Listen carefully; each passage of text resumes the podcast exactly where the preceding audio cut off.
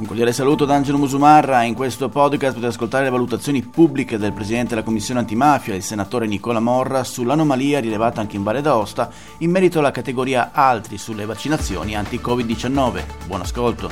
Ma la terza notizia è quella relativa all'iniziativa promossa dalla Commissione nazionale antimafia con la presidenza e con il deputato Lattanzio che guida il comitato che coordina lo studio delle infiltrazioni nel mondo della pandemia, perché abbiamo deciso di far chiarezza su una anomalia che si sta verificando in quattro regioni.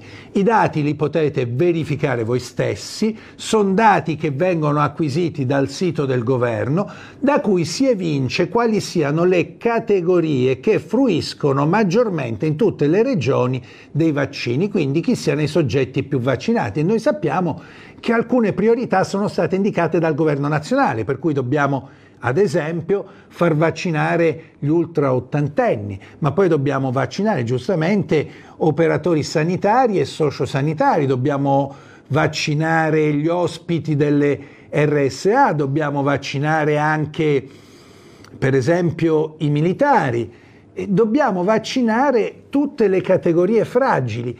E poi c'è un istogramma, cioè un, eh, diciamo così, un rettangolino che accompagna graficamente queste, eh, queste vaccinazioni che rappresenta l'ultima categoria altro e là dovrebbero ricadere le cosiddette categorie fragili. Chi è immunodepresso, chi è malato oncologico, chi è caregiver di una persona che non può muoversi, che non ha mobilità, che ha patologie gravi, chi ha patologie gravi, insomma. E scopriamo che in quattro regioni la categoria altro raggiunge, in alcuni casi supera tutte le altre categorie. Si tratta di quali regioni? Partendo da sud, Sicilia, Calabria, Campania e Val d'Aosta.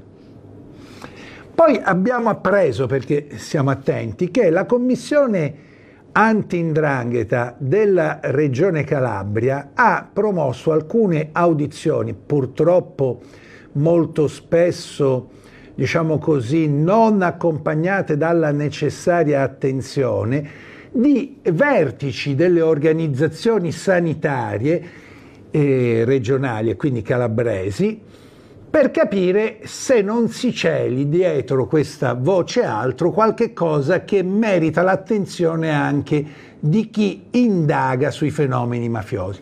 E di conseguenza, avendo eh, ricevuto quest'input da quanto decisosi in Calabria, abbiamo deciso anche noi di assecondare quest'indagine per capire se non si nasconda fra le pieghe delle vaccinazioni organizzate in maniera disordinata e caotica, forse intenzionalmente, ecco abbiamo deciso di indagare per capire se non si nasconda qualche traffico illecito volto a favorire magari amici degli amici, perché ricordatevi che il vincolo mafioso si fonda appunto sull'affiliazione e di conseguenza sul favorire gli affiliati perché la legge per gli affiliati non esiste, esiste il favore, esiste il rispetto. E allora ben venga un intervento da parte del governo, qualunque esso sia, anche il governo Draghi, perché non ho pregiudizio alcuno nei confronti di forze politiche o soggetti che facciano le cose giuste, ma vanno fatte le cose giuste.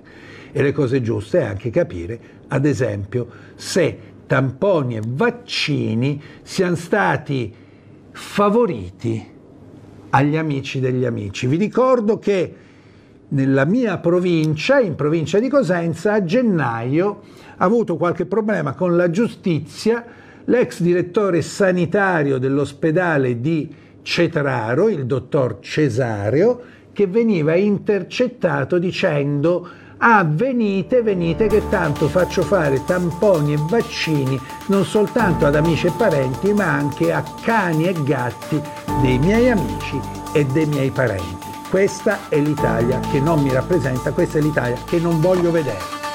Ed è tutto per questo podcast, grazie per il vostro ascolto. Se ritenete interessanti i contenuti che avete appena ascoltato potete condividerli utilizzando i canali social di Aosta Press. Per ogni comunicazione potete scrivere a podcast.ostapress.it. Al prossimo ascolto, buona continuazione, state bene.